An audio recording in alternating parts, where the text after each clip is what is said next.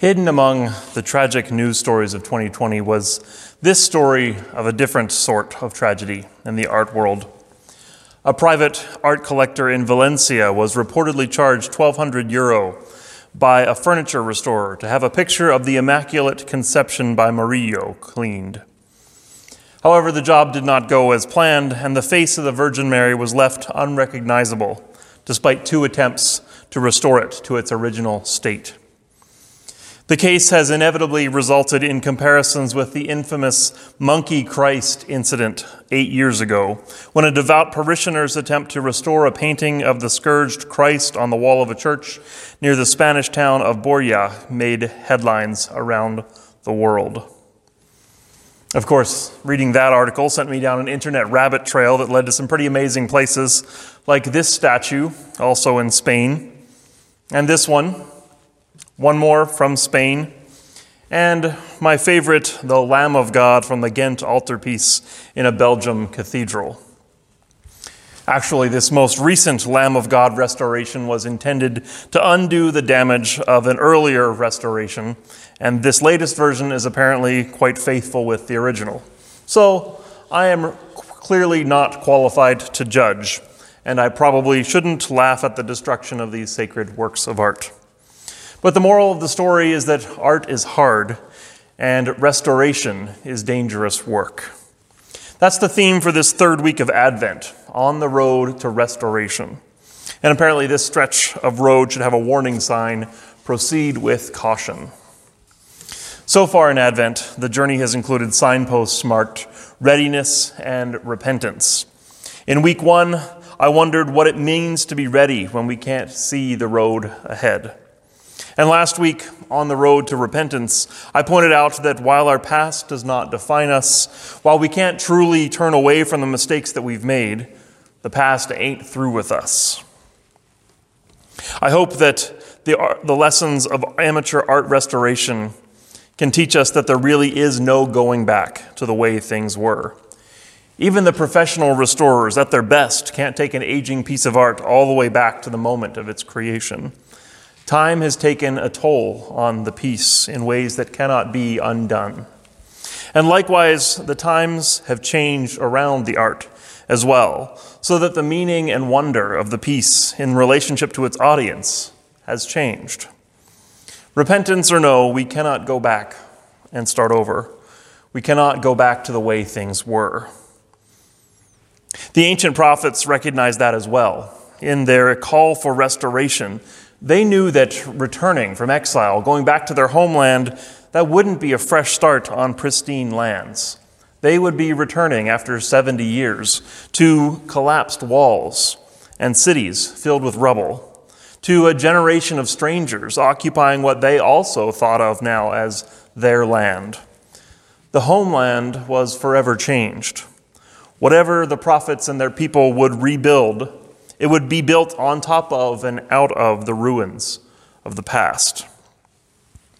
Given that things will never be quite what they used to be, what does it mean to be restored?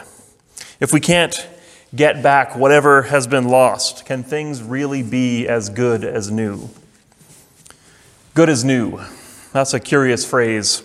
For one, not all things are at their best when they are new. Stiff shoes, first dates, fine wine. Many things get better with age and experience. And even that phrase, good as new, makes you wonder why something needs that disclaimer. My family needs a new laptop, and so this holiday season I've been keeping an eye on the sales online. And whenever I browse the selection at the technology superstores, I often find exactly what I'm looking for. The right size screen, the right numbers of RAM and gigahertz, and an SSD USB Type-C Gen 1 Bluetooth 4.2. I don't know what any of that means, but it all sounds like what I'm looking for. And the price is amazing. It's about $300 less than I've seen anywhere else for those specs. And then at the very end of the description, I see it. This is a refurbished laptop. Oh. That explains the price difference. This one's broken. I know, it says it's certified and manufacturer refurbished with a 1-year warranty. And I've heard that most refurbished items have absolutely nothing wrong with them, that they've just been returned for benign issues like shipping errors or cosmetic flaws or whatever. This one has been checked out and put back together by the very people that made the originals. It's possible that this is even a safer bet because of all the extra attention that it's received. By all objective standards, it is as good as new. But still, it's refurbished. There's something wrong with it, or at least there was at one point. And if I buy this one, I'll always have that knowledge in the back of my head. That's a pretty powerful feeling, that something's wrong. It's tough to shake. Something is broken. This is not the way things are meant to be. We feel that feeling about technology. Well, this phone that I have had, it doesn't work nearly as well as it used to. We feel it about relationships. Well, they didn't say anything, but there was something going on underneath that conversation. Something must be up. We feel that about systems. The waiting list for the surgery is how long? That's not right. There's got to be a better way to organize our health care. That feeling drives career changes, breakups, inventions, elections, and revolutions. I'd say that feeling is a spiritual reality as well. That's been one of my go-to phrases in my preaching career. This is not the way things are meant to be. At the core of my faith is this hope that God has something better in store for us, that the reign of God, the way of Jesus, offers a better way, more just, more fair, more fruitful, whatever, just better than whatever we're currently doing. That's the energy running through our text from Isaiah 61. Broken hearts being healed, liberation for captives, comfort for those who mourn, rebuilding, repair, healing. There is something wrong with the way things are, and God has come. God is coming to do something about it. That's the first truth of restoration. When we feel that longing to go back, we feel that because we feel that something is broken. We recognize it. We want to be made new because what is now is not all good. That's what those feelings of discontent and frustration are for. Our distress, whether that's physical, emotional, social, societal, our stress calls us to pay attention, to find the source of the problem, and to do something about it. Advent invites us to pay attention to that feeling of longing for something better, to acknowledge the brokenness, to feel the power of righteous indignation, the strength of resolve that comes with knowing that something better is possible. We have to do something. That sense is driving so much in 2020, from courageous essential workers to vaccine research, to reckoning with racism and economic injustice, to things as minor and yet as meaningful as Zoom church. The alternative is gone or just simply not working, and we have to do something. There is incredible power in attending to those feelings of brokenness. Power for healing, for creating, for empathizing. That goes for the personal as well. There are many moments, days, and seasons when I feel broken. Bad decisions I've made, lies that I've told, patterns I repeat, habits I can't break. Call it selfishness, call it sin, call it the limitation of human nature. I feel guilt and shame and brokenness in me. Pain comes from that. Some of that stuff seems to come from within me, and some of it is imposed on me from the outside. Many of you have been through trauma, sexual violence, gender-based violence, abuse, manipulation, tragedy, loss, grief. Some of you are in the middle of those right now, known and unknown. Those are open wounds. They're painful, and they remain that way if unattended. Those experiences bring lasting damage and leave us feeling wounded. Here again, we feel pain, and that pain comes with a purpose. That feeling of pain is a call to action. Our distress activates our systems of defense. It moves us to hide, to seek help, to fight, to curl up and protect ourselves. Sometimes those responses to pain are helpful, and sometimes not. Sometimes we miss the source of the problem and we lash out in the wrong directions. Sometimes we hide when we should fight, or we fight when we should run away or try to fix things. Sometimes we sit on the couch when it would be more helpful to move. But whatever our response, there is a response. There is power there because of that pain. There is purpose in the feeling of brokenness. Attending to that feeling invites me to seek a better way. That's the invitation of restoration, to acknowledge the parts in me and in our world that are out of sync, to move from that out of syncness in the direction of shalom. That is the journey of Advent, of the prophet Isaiah, to move in the direction of freedom, of fairness, of humility, of mercy, of nourishment, of healing. But then also there's this. Some of you will remember the scene from Toy Story 2, where Andy rushes home from cowboy camp, all excited to play with his cowboy toy, Woody. But when he grabs Woody off the shelf, he sees Woody's arm is torn. Oh, I forgot. You're broken.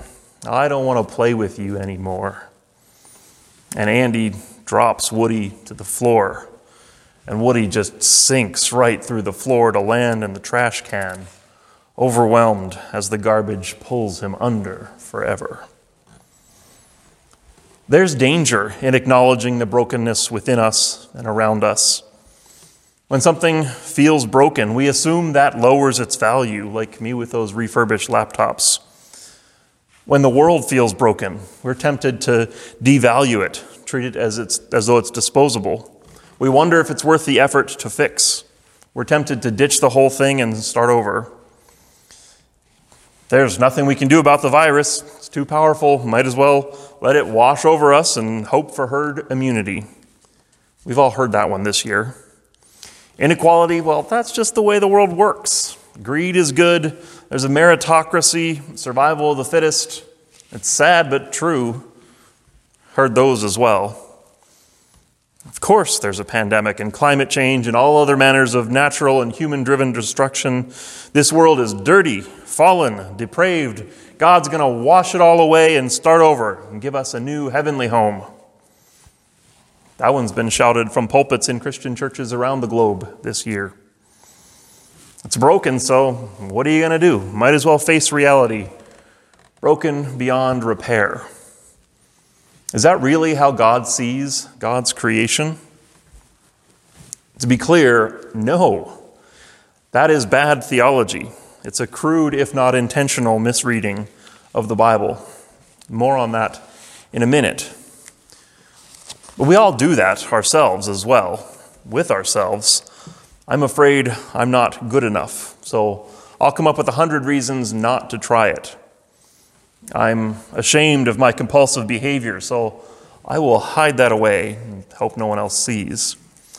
I'm convinced that others won't like me if they ever find out where I've been, what I've done, so I'm not going to take the chance and let anyone close enough to find out. I'm broken. And that means I'm worthless, I'm garbage. There are many ways of thinking and expressing that, but I'm pretty sure that many of us, most of us, feel that from time to time. Some of us just can't seem to stop feeling that shame spiral. Our shadows define us, our shame drags us down and holds us there in the garbage. Here again, some Christian theology contributes to that, or even demands it. Amazing grace, how sweet the sound that saved a wretch like me. It's a good song, but some of us get stuck there in the wretchedness, unclean sinners groveling before the holy God, a standard that we can never live up to, a line we can never be on the right side of. Others externalize that feeling, trying to convince others of their wretchedness, as though despair is an essential step on the journey of faith. The Christmas story is a clear and final rejection of that theology of brokenness. The Incarnation, the Emmanuel, begs the question, If I'm worthless, if all of this is garbage, then what is God doing here? Christmas is God come to us, God one of us, God and humanity bound together inextricably, eternally, essentially. Christmas is God literally embodied in human weakness and dependence. Christmas is God showing up in a woman, unclean, condemned by her community, an embarrassment to her family, her husband. It's God showing up under the care of a man ashamed of his marriage, so incompetent that he failed to secure a decent place for his partner to give birth. Christmas is God inviting to the party a bunch of idiot shepherds, a group of pagan astrologers, a bunch of random farm animals. Allegedly. Our imaginings of the Christmas story aren't all that factual. But still, God shows up among us as one of us, not at our best, not at the innocence of the beginning, but right smack in the middle of the damning mess. This world is not broken. This world is sacred, holy, it's good. This is the very house of God. This is the restoration of Advent. From now on, therefore, we regard no one from a human point of view. Even though we once knew Christ from a human point of view, we know him no longer that way. So if anyone is in Christ, there is a new creation. Everything old has passed away. See, look, behold, everything has become new. The second half of that is more well known, and that's definitely restoration. All things new. But don't miss how that happens. We regard no one from a human point of view. From a human point of view, Mary is just a promiscuous teenager. Joseph is just another guy who can't get his act together. The shepherds are basic and boring. The wise men are heretics, foreigners. But from God's view, this is home. This is family. This is the birthplace of heaven.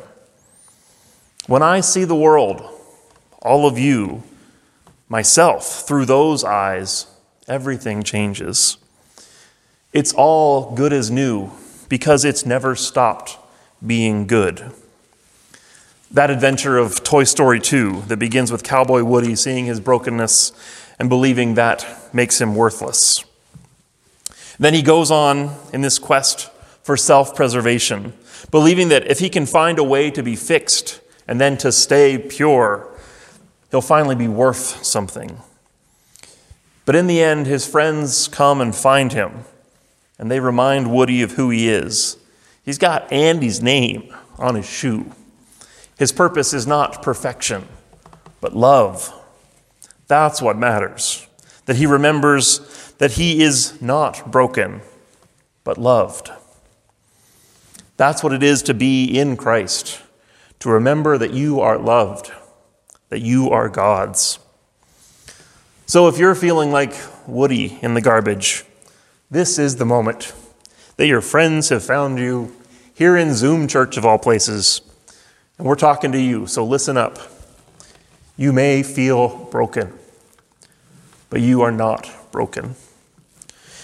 You're not innocent, but neither are you condemned. You are not perfect, but you are not bad. Not bad at all. And so it is with me, and so it is with the world around us. This place is flawed. We are in need of some serious work, and yet it is good. We are good, as it was in the beginning, and now, and ever shall be, world without end. So this is us, broken, not broken people, living in a broken, not broken world. As she often does, the poet Jan Richardson has words that ring true. A blessing for a broken vessel. Do not despair. You hold the memory of what it was to be whole. It lives deep in your bones. It abides in your heart that has been torn and mended 100 times. It persists in your lungs that know the mystery of what it means to be full, to be empty, to be full again.